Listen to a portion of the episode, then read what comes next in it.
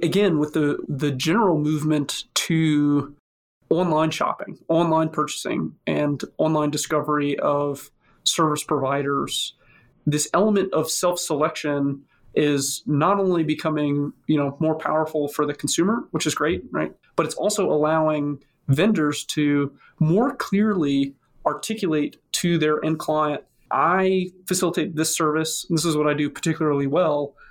Do you fit into these parameters? And is this what you are looking for?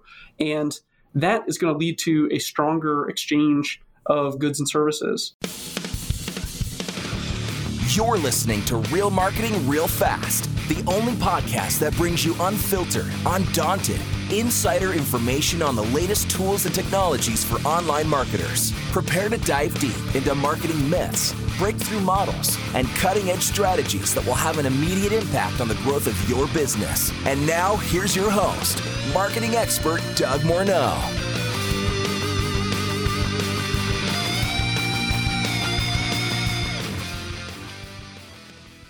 Well, welcome back, listeners, to another episode of Real Marketing Real Fast. Today in studio, I've got joining me Ian Reynolds. Now, Ian is a partner and chief solutions architect at a company called Zibtek. It's a software development firm focused on helping businesses of all sizes in the U.S. solve their core problems with software.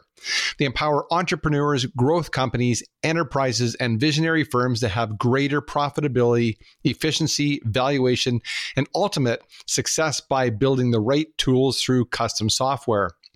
Ian has spent the better part of his career consulting as he served in a diverse number of industries such as finance, oil and gas, retail power, field services, midstream energy, healthcare, pharmaceuticals, transactional financing, mergers and acquisitions, restructuring, e-commerce, retail, and software development. I really had a great conversation with Ian as we talked about automation and how he sees automation, sales and marketing automation especially, coming together for entrepreneurs and small businesses and how to leverage that and the key deciding factors that are going to affect our businesses in the future in terms of speed and that speed of response to our potential customers, and also how Google's looking at speed. So with that being said, I'd like Ian to dive into that a little bit deeper. So I'd like you to help me welcome Ian to the Real Marketing Real Fast podcast today. Well, hey, Ian, welcome to the Real Marketing Real Fast podcast today. It's great to be here. Thanks for having me. I'm super excited because you have, at least in my experience, a really unique background. You've got 1 foot, well, actually, I can't see you have 3 feet, but you got 1 foot firmly planted in the tech development side and the other foot planted in marketing, as well as being an owner. So do you want to give this a little bit of background on how you ended up kind of in that role as owner, tech, and marketing? Yeah, I wasn't exactly aiming for all of these positions at once, but yeah, sure, I can give you a quick background. So 2 years ago, I acquired 50% of Zibtek, which is a software development firm. We've been established for 10 years, and we as a business had grown ourselves out of being a startup. Some 15 odd years ago, we grew a company, sold it, and exited to Fortune 500. Or I guess now Fortune 500, and the company wanted to keep the band together. And the company has grown very steadily historically out of that kind of raw engineering context and really needed to mature into a sort of positioning ourselves in the marketplace, positioning our knowledge in the marketplace rather than just referrals and sort of the traditional mechanisms by which a consultancy engages with clients. We were sort of growing outside of the bounds of just that sort of traditional bump into folks and say, hey, what do you do? And we had our sales team, we had these other sort of disparate teams together, but they didn't have sort of that unified structure around marketing and sales sort of jointly. And so after the acquisition, we had a bunch of process things we had improved really quickly, but then the objective is always sales and marketing, or marketing leading the sales, et cetera. And so that ended up being the role that I took on amongst the partners, and has been my charge ever since. Well, I mean, that's really cool because often, you know, it's very similar when you talk to IT. IT has certain boundaries they want to work within, and often marketing's bumping up against IT trying to get stuff done. And there's, you know, they have the same conflict often with sales and marketing as well, not all pulling in the same direction. But, you know, for you guys to go off and develop, you know, kind of your own solution for sales and marketing is a pretty dramatic and aggressive approach to solving your appetite to grow. It is, and it continues to be. I mean, we were using, you know, 5, 6, 7 tools, calling dialer. We're using email automation with sort of a MailChimp, and we were using you know, kind of like separate database system with Salesforce and all those things. And getting all those systems to talk together was just not ideal. And so, you know, we said to ourselves, well, hey, you know, we're a software engineering company. Certainly we can come up with a solution that is the best of both worlds and combines the best of all of these tools together. And so that's how we launched, you know, our OnCore sales automation platform. And it continues to, speaking sort of the core business, the core software development business, it actually informs a lot of the work that we do with our other clients, right? Because it's a larger scale project. And it helps us sort of be reflexive of, you know, when we did this for ourselves, as opposed to a consultancy that only does work for other people, you sort of think about things in a different vein, right? You can put a foot in both worlds, both the client world and your own perspective in a way that I think a lot of firms are not able to do. Yeah, absolutely.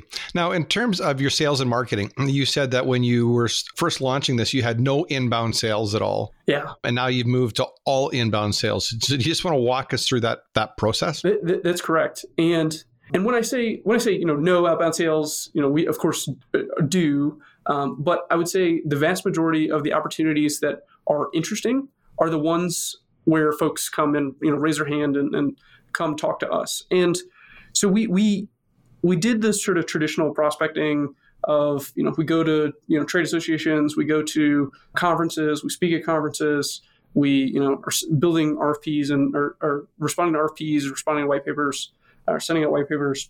And we still do all those things. However, we recognized that with both large demographic changes in the market where, you know, people are increasingly shopping online, everyone has a mobile device, everybody's searching online, and the change even to online purchasing of just physical goods, services were going to go the same way.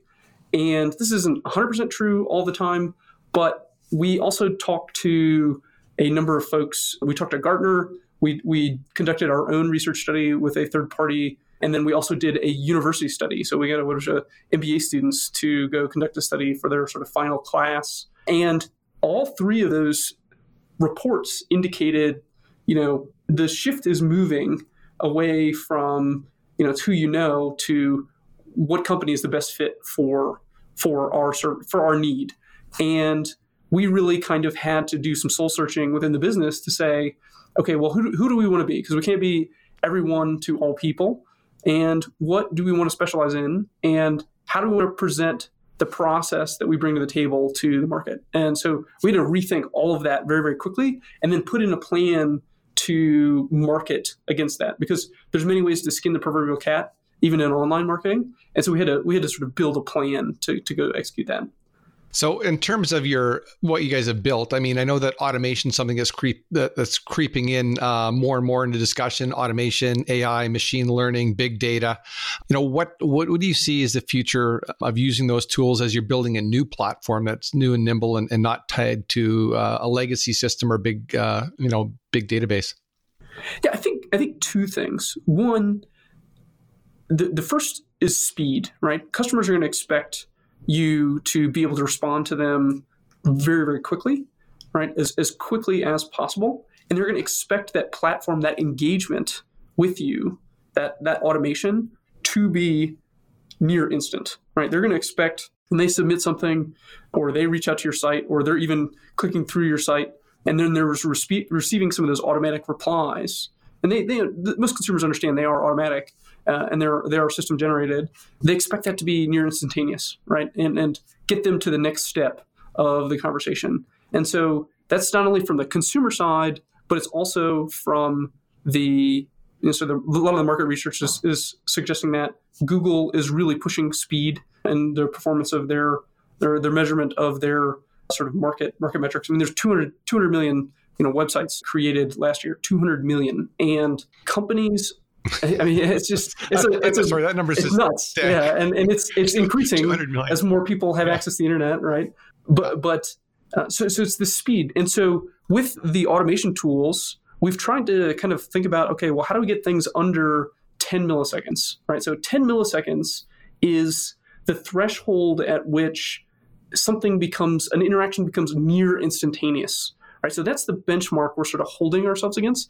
And in the tools we're building, we're also keeping that benchmark in mind for the user interaction and the execution of tasks, because we want that interaction with the user to be around that 10 millisecond point. So it's near instant. So they can really focus on their sales and marketing tasks at hand, for one, but then also to, really provide that next level experience. Because after that point, you get diminishing returns. You really can't go any faster. Well, what's funny, I mean, you're talking 10 milliseconds, and I think of the, the number of times I'm on the other end of the keyboard using somebody's user interface of whatever SaaS software I'm using, and how long I need to wait for the data to fill or the tasks that I've asked it to do.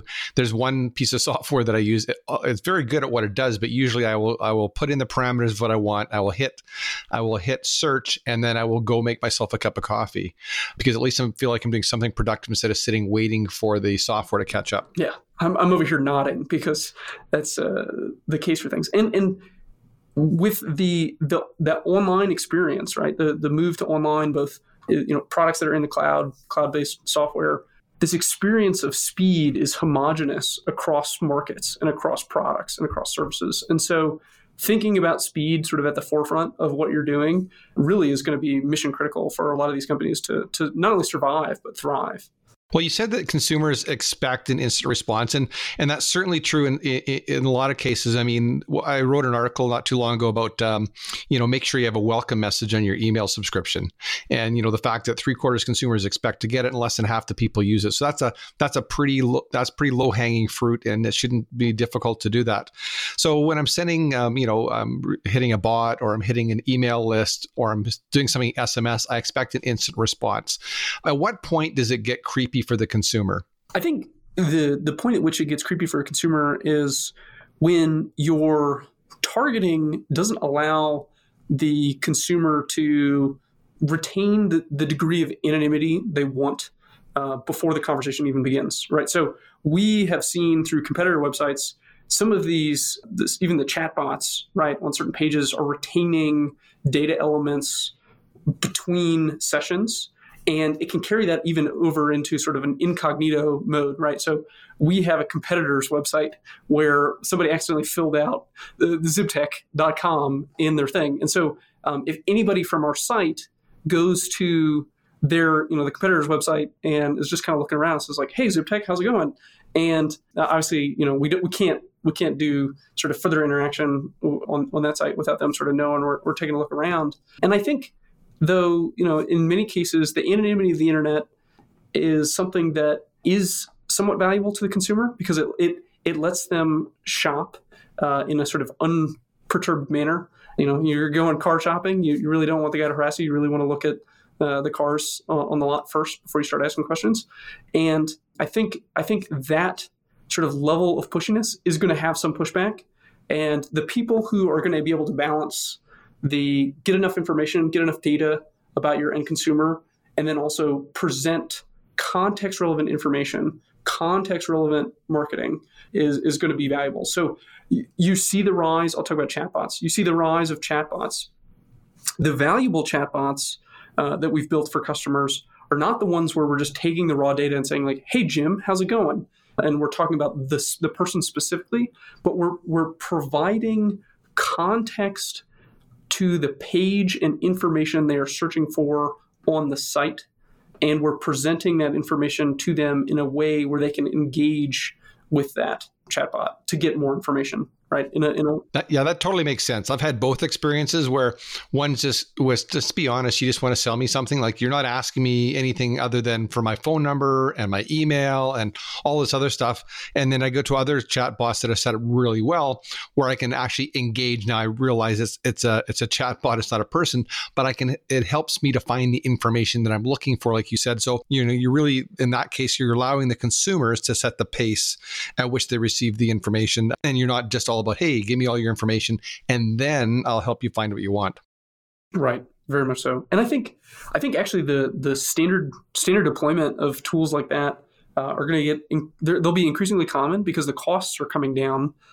There are even open source, exceptionally powerful chatbots that are getting used by Fortune 500 companies like Rasa and these things that can be pretty easily implemented, pretty easily trained, pretty easily customized.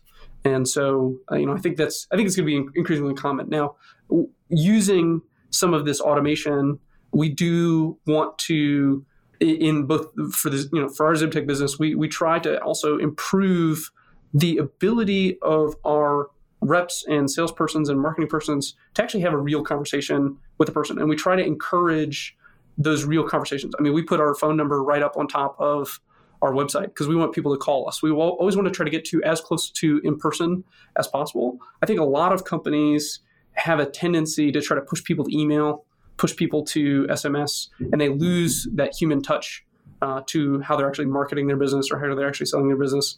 And I think that's a mistake. That's actually going to cause more problems. Or they have just a contact form, yeah. Right? Which is even worse. I look at that and going, seriously, that's the best you can do? You can't give me your address and all you have is a contact form? Like, are you a real business? Correct. Yeah, very much so. Sends the wrong signal. So, what do you think the first mover opportunity is for people, kind of following your lead in terms of automation and technology in their customer relationship or having that conversation for inbound? Yeah, I think that first mover advantage is going to be for businesses that adopt a system that allows really seamless interaction between the information captured from the web that includes, where that lead came from, how many times that lead visited your site, all the sort of typical marketing information that you can get from, browser history, browser interaction, and then ties it seamlessly into that CRM system, which then really kind of encourages the sales party to have the closest thing to a face-to-face interaction as possible. And then, going back to our earlier conversation, does all of these things in near real time, right? So if you can get that information that is valuable and allows you to have a real material conversation with that end consumer quickly and earnestly in a way that adds value, and the data is both provided by that end user and to your end sales rep or end chief marketing officer in near real time, and then provides insights onto that. So like you have sentiment analysis with phones, and you can do AI in terms of lead scoring, in terms of the priority of which somebody's likely to convert based on historical data. Sure. You're going to be able to execute much more quickly and much more effectively on two fronts. One, you'll be able to, appropriately prioritize a customer and give them the attention that, they deserve because they're likely to convert, et cetera. So you're going to provide a better end user experience for that customer. And then B, you're going to, more appropriately as a business, pay less attention to leads that were otherwise going to waste your time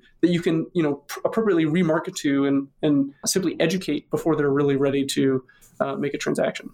Yeah, that makes sense. I mean, in terms of sales funnel, we know that there's only like 3 or 4% of the people that, hit your website if you're running ads are in a buying mode. So what do you do with the rest of the people? So like you said, you move the people to the front of the line that they need your help today, and the people who are just looking that are going to be a month, 6 months, whatever down the road, you can appropriately market to them. It's funny that you're talking about the all-inclusive solution. I was working on a marketing plan for a health and wellness project I'm involved in, and that's exactly what we're trying to do is figure out how do we get CRM, chatbot, Facebook, social, email, all to operate in one platform. So we really give the communication channel decision to the consumer. Instead of saying, if you want to communicate with us, you must talk by email or you must talk by phone. And, our goal there really was simply to say to the consumer, okay, Mr. Consumer, how do you want to engage with the company? you know, here's all the channels, pick one. You pick one that works best for you, and that's how we'll work with you. Yeah, very much so. And in fact, I ran into just an anecdotal problem where we were trying to update a software license that we use to build some software for a client and just renew our license. And this is a billion-dollar company. I mean, multi-billion-dollar company that produces this software. They don't have a phone number on their website. They don't have a contact email. They just have a contact form. And they do have a chat widget, but it only appears and stays available on one page of your basically purchase flow. And so if you leave that page to try to get any other info about, you know, why you're having trouble completing a transaction, you'll lose actually the conversation history. And so the bigger companies have built, I think, pretty effective connections between all of those tools to, you know, really kind of combat those problems and present options for you to, them to talk to their end customer. But clearly, a lot of companies really don't understand precisely what you just mentioned, and that we need to give people multiple avenues to communicate as opposed to sort of pigeonholing them into one or a few very limited mechanisms for communicating, especially when there's a problem. In this case, like we needed that updated so we could be effectively billable. That's funny. So where do you see automation going to in the future? I mean, I've heard Elon Musk say, hey, before we rush into AI, we should take a really serious look at that. And then I talked to Christopher Lockhead, and he was talking about the data flywheel and the fact that Tesla really isn't a car company. It's an information gathering company that's going to likely move into the insurance business because they know all your driving data. Mm-hmm. So a little contrary to what he's saying. So where do you see the future of automation? Yeah, I think that's a great question. And you raised insurance. And I think, you know, insurance actuaries, they spend their whole, you know, spend all their time looking at, you know, tables and creating tables of, you know, what is someone who smokes, you know, how long are they likely to live, et cetera. And I think we're moving further towards much more cohesive, much more powerful behavioral economics with things like AI. And it really is adding those additional data points to consumer behavior to make a determination as to what they're going to do or provide sort of predictive responses to, you know, communication. So take, for example, that when you now type in your phone and you're maybe responding to a text, you get pre-populated responses that you can, you know, swipe right with your thumb or your finger to give an answer for that item. Now, that may not seem significant at first, but considering that most people are communicating via their mobile device and there's billions of people on the planet, and you're using that system multiple times a day, communication is accelerating at an incredible pace because we're able to sort of cut out some of the superfluous action of sending otherwise sort of repetitive communication, or it's also using that behavioral mechanism to send that communication for us. And that's also seeing its way into email. And so I think what you're going to see is a creep towards increasing sort of behavioral elements that can be put into that linear algebra equation that can be sort of automated away. And then I think over time, then that is going to go into actually the ultimate tool selection that companies are using for their businesses, right? I think you're going to get pieces, parts of that calling. You can get call dispositions very easily now. That's a sort of well understood science, but it's going to find its way into other things like SMS, like email, in a way that it hasn't before. Well, let's just hope we don't go too far down that path like that movie Click with Adam Sandler, where once it learned his preferences, it skipped all the family stuff he didn't like, and he woke up one day and he'd missed the whole family growing up. That's right. Yeah, that's a great movie. I haven't seen that in a while. But it's funny, I mean, because that's really what we're talking about now, because I know when I open my email to respond to an email, I've got 2 or 3 populated answers there that I can just instantly click and send. I'm seeing that now on LinkedIn. Like you said, you're seeing that now with SMS. So that's where it's moving. Now, is there a breakthrough or success story of a specific client you would like to share with us? Yeah, I think a recent success is we had, this is actually in the healthcare space, we had a client who was doing post-op clinical trials, and they needed a mechanism for systematically following up with these, they call them patients or, you know, people in the study. So they needed some way to sort of automate that communication out to those end parties. And then they needed a separate tool, which we built, which allowed them to place those people into, systematically random, stratified samples so they could collect this data in a statistically meaningful way and make sure the data was actually random and not you're not getting false positives, et cetera. Sure. So we built an entire application that facilitates that. And we did that sort of off the back of the technology that we'd use for some of this email automation through tools like OnCore. And the result has been that they've been able to scale this thing so that they now have hundreds of clinicians in it. They're doing multiple studies by in various sites across the U.S., and it has allowed these MD, PhDs, and statisticians to collect a lot of material data about people post-surgery, post-treatment, and ultimately derive better outcomes, right? And if you kind of think about it, well, at the end of the day, it's a piece of software, and it helps facilitate all that, making the healthcare system more efficient for me and future generations, and that's a lot of fun. It's a great thing to do. Yeah, it's pretty amazing to think of, the computing power these days to be able to run through and run those sort of analysis and run all those tasks. And when you compare, back 5 years ago, even 10 years ago.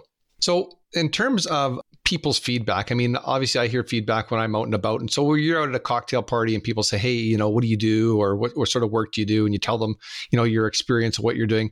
What's the bad advice that you hear from likely other marketing people around automation, AI, and the way it's moving? Yeah, I think the thing you hear is, well, it's too impersonal, and it is basically making it so that, you can't really have a real conversation anymore. And I think there's some truth to that. I think that is a little bit more limited to some of these tools, which are the spammers, the robocallers of the world. My phone gets constantly blown up, but now identifies things as, hey, this is likely a spam caller. And so I just don't answer those. Yeah. And I think that's where the bad rap is coming from. But I think these thoughtful and sort of, items that are sort of semantically tied to the execution of otherwise mundane activities like the automatic responses to texts or the quick responses to texts and the listening to audio on your behalf to come up with a call disposition. These things that kind of seamlessly fit into the workflow that would be the sales and marketing process are really truly value add. And they're going to allow companies and sales reps to have more meaningful conversations with their clients or otherwise move on. And I think that if we can have better, more genuine conversation, everybody's going to be better off. Yeah. And on the other side, I mean, if you can go through and use some form of technology, whether it's AI or learning to identify who's not your prospect, the big advantage I see is you don't, from the company point of view, you don't waste resources, but from the consumer point of view, I don't waste their time. So I don't waste their time. If the guy is, I don't know, what's your favorite sporting team? I don't waste my time sending you an offer that's not relevant. You're not going to buy a jersey for my team if that's clearly not your team. So knowing that in advance saves you time, saves me time and money. Right. And in fact, if you look at, depending on how your company's structured, you may look at customer service differently. You may be able to direct that customer. You may have you may have extra time where you can then direct that customer to an appropriate maybe competitor or appropriate company or resource that can serve them in a meaningful way. And in that time that you've saved by saying, hey, you're basically not a good fit for us, or we're not a good fit for you, you can still create value for that person, and they may come back and create value for you. And I think that's, it's actually going to accelerate sort of transactional velocity for a lot of companies by sort of taking that mentality and using tools that are going to facilitate that. Well, one of the things I've seen more of in probably the last 6 months than ever before is when, I'm on a company's website and I'm clearly looking for information, or I'm asking questions with their chat, or I fill out a form for a demo, is I'm now seeing, a qualifying call before a sales call. So for me, I normally find that annoying because I don't want to talk to someone for 15 minutes to find out if I'm qualified. I wouldn't have asked, but of course I get their point. But the other side of that is I'm now getting emails back saying, hey, these are the kind of the parameters that we work around. So this is kind of our terms of engagement. These are the sort of clients we like to work with. These are the budgets. And I appreciate that because it clearly, again, saves me time. If I'm not a fit, I can just say, this isn't a fit. This doesn't work for me. And both parties get to move on. Yeah, I think, again, with the general movement to online shopping, online purchasing, and online discovery of service providers, this element of self-selection is not only becoming, more powerful for the consumer, which is great, right? But it's also allowing vendors to more clearly articulate to their end client, I facilitate this service, and this is what I do particularly well. Do you fit into these parameters? And is this what you are looking for? And that is going to lead to a stronger exchange of goods and services. And I think in part, you're also going to see a tighter niching down of those products and services to a given market. I mean, very, very, very detailed niches that I think will, ultimately allow for better transaction of goods and services. Like I think even in the medical field, I have seen sort of an increase of we're serving various physicians groups that have sort of specialty clinics, and we're seeing, that they're even getting more niche with some of their services in a sort of regional area as compared to, other competitors, and they're presenting themselves in a certain way, or they need help building a piece of software that helps them sort of support that niche in a given way, in a way you sort of would have never imagined. But I think that's kind of increasing differentiation is sort of ever occurring. That's really cool.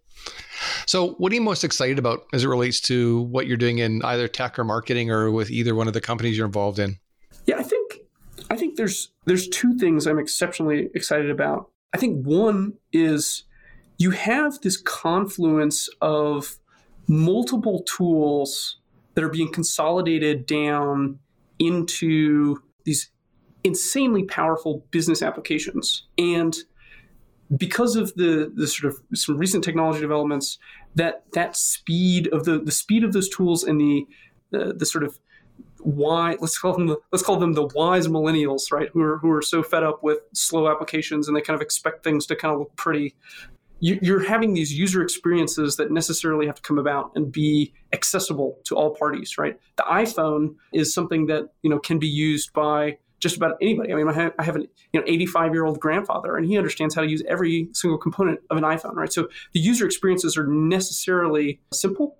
They're necessarily something that you can engage with, and these tools are increasingly powerful. So I think that's one thing. That's really sort of that on-course sales automation platform we're building, and I think that's we're going to see increased automation sort of play a part in that, just kind of sort of naturally. So that's one thing that I'm interested in. The second thing is, again, this confluence of, kind of going back to the healthcare discussion, this confluence of really, really powerfully available tools, increasingly sort of on the market and specialized, that are not yet adopted in the medical profession. We're seeing an increased adoption, partially, of course, because we're focused on that market, but we're seeing an increased adoption of newer and better tools that are affecting patient outcomes.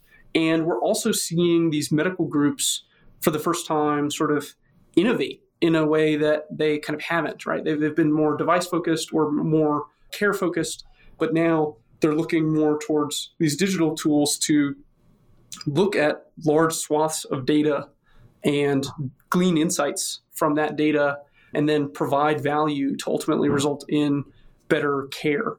And as a younger person, and seeing, sort of just kind of what tools are out there and for sort of existing tools, these things look kind of archaic in terms of the existing tool set. And so, I think technology is going to continue to sort of transform medicine, and that's something that I'm particularly interested in, and something I want to help to not necessarily disrupt, but continue to change and influence and help bring new ideas to. Well, even the whole attitude of, I don't know if the right word is usefulness in terms of productivity, but you get guys like Gary Vaynerchuk saying, hey, if you're 50 and your life has taken a turn, like, don't worry about it. Like, start something new. Start your entrepreneurial venture at 50. You've probably got another 35 or 40 years if technology comes along and keeps increasing the way it is, to keep living. So, you're right. I mean, technology's aiding and pushing the medicine forward. And so I'm seeing, people that would normally retire at 50 and 55 that by choice are launching off into entrepreneurial ventures, and with with the aid of technology and being able to be a mobile workforce to live a happy, productive life, working at something they love to do and make money while they're on the road. Oh yeah, absolutely. I think I did read an article somewhere about this kind of like retiree entrepreneurs, and the route they were taking to start a business has been online overwhelmingly because the startup costs for, I read somewhere else too, that the startup costs for creating a business post-2008 crisis adjusted for the downturn was something like $580,000 to $540,000, like some really large amount to create like the average business. I think they were blending numbers between like a restaurant and some other things, right? But they're saying that, well, as of 2018, 2019, the average cost to start a business in terms of like, you know, input capital is something like $200,000, and they expect that to continue to go down. So, you know, that I think that's in large part due to, you know, the internet and the creation of software and, you know, online shopping. Well, it's funny because we've got, you know, I've got 3 adult kids and I've got grandkids coming up, and looking at what my kids are doing and working and thinking, wow, I mean, to think that you could make a whole career out of developing a following for your passion. Like my son was a huge rugby guy. It's like, you know, if you really like that, if you developed a following, people will pay you $1,000 to send out a post on the Instagram account to talk about rugby, an industry that didn't exist as I was going through school and college. Absolutely. It's wild. And it really is. I think a lot of industries are going to be disrupted, much like retail is being, you know, very much disrupted right now. And I think we are very much close to, you know, sort of the second industrial revolution, if not going through it right now. And I think this kind of creative destruction, yes, it's gonna take away jobs. I think the one of the fears is that automation is going to sort of wipe out jobs, and no one's going to have anything to do. Every technology shift through history has shown that. Well, no, in fact, you know, it's going to create more jobs. Just things that didn't exist before, like, you know, Instagram rugby posts. But but I think you have to be, you know, willing to sort of not know what you don't know and jump in to learn it. Well, the guys that I hear complaining the loudest right now in terms of disruption are the media. Very much so. So, you know, they're in Canada, I saw them put together an actual website to lobby the government to prevent Canadians from advertising in the US and allowing it to be tax deductible. And the reasoning was that Google and Facebook populate fake news, and what we really need are more reporters. Mm-hmm. So there's an example of, you know, an industry that's becoming irrelevant because they're not getting with the program. They're trying to stay with status quo the way they've operated all, you know, before. Yeah, I mean, running a newspaper, if you were sort of a 1 or 2 newspaper town, was basically, you know, a license to print money, but that's not the case anymore, right? People have alternative mechanisms for searching for specific information that solves their need, right? Yep. They can go to Google, they can type in a query, and Google is going to try to serve a result that best answers their question. And absolutely. And that is the sort of, that's the future of, you know, literary writing, or even really just kind of writing in general right now. I think certain news outlets, certain media outlets will continue to exist in perpetuity and do well. You know, I'm a big consumer of the Wall Street Journal, Bloomberg, and some of these other business publications. And I think you know, there's going to be other outlets that are going to do very well. But by and large, you know, it's going to be voices like you, where you're speaking on particular subjects such as business that people are going to be listening to and people are going to be reading about. Well, people are paying for content as well. I mean, I'm a subscriber to the Journal. I want to read the Journal, so I have to read it online, and that works well. So I'm happy to pay my whatever it is, $30 or $35 a month it is for the subscription, to have that content delivered to my desktop every day. Right, very much so. So a couple of questions I'll let you get back to your day. Who's one guest I absolutely have to have on my podcast? I think Perrin Carroll at Rank IQ, ranq.io. He is an exceptionally bright marketer. And actually, speaking about the reason that sparked that off was you talking about sort of the decline of writing. This is somebody who is very deep into SEO and very much understands the sort of technical nature of how to write something that Google is trying to present to an end user for the result. And I think he would also be able to talk about sort of the transformation of how people are searching for information on the web, and probably has some insight into the decline of journalism as well, because I think he was a communications major coming out of college. Well, that's really cool, because you're right. I mean, as technology becomes more familiar, we probably search differently as we get more mature in how to use the computer to get the result that we want. Very much so. Very much so. And most important question of the day is, how can people track you down and connect with you? Great question. So our parent company website is Zibtek, ZIBTEK.com. And I'm actually, I'm CC'd on everything that goes out from the contact form. So I see everything, whether or not I respond, I see everything. And so that's probably the best way to get a hold of me. And then I will share my LinkedIn credentials with you. You can also email. This goes to a good number of folks. hello@zibtech.com. And I'm also CC'd on that. Oh, cool. Hey, thanks so much for taking time and sharing with us today, Ian. I really appreciate you having me on, Doug. So there you go, listeners. This is a little bit more technical discussion. I love what technology is doing, and have found just huge advantage for our clients to be first movers and getting involved in running a clean database, using tools and technology and automation, and whenever possible, get them all bundled all into one. I was introduced to Ian from a previous guest that I had on my show.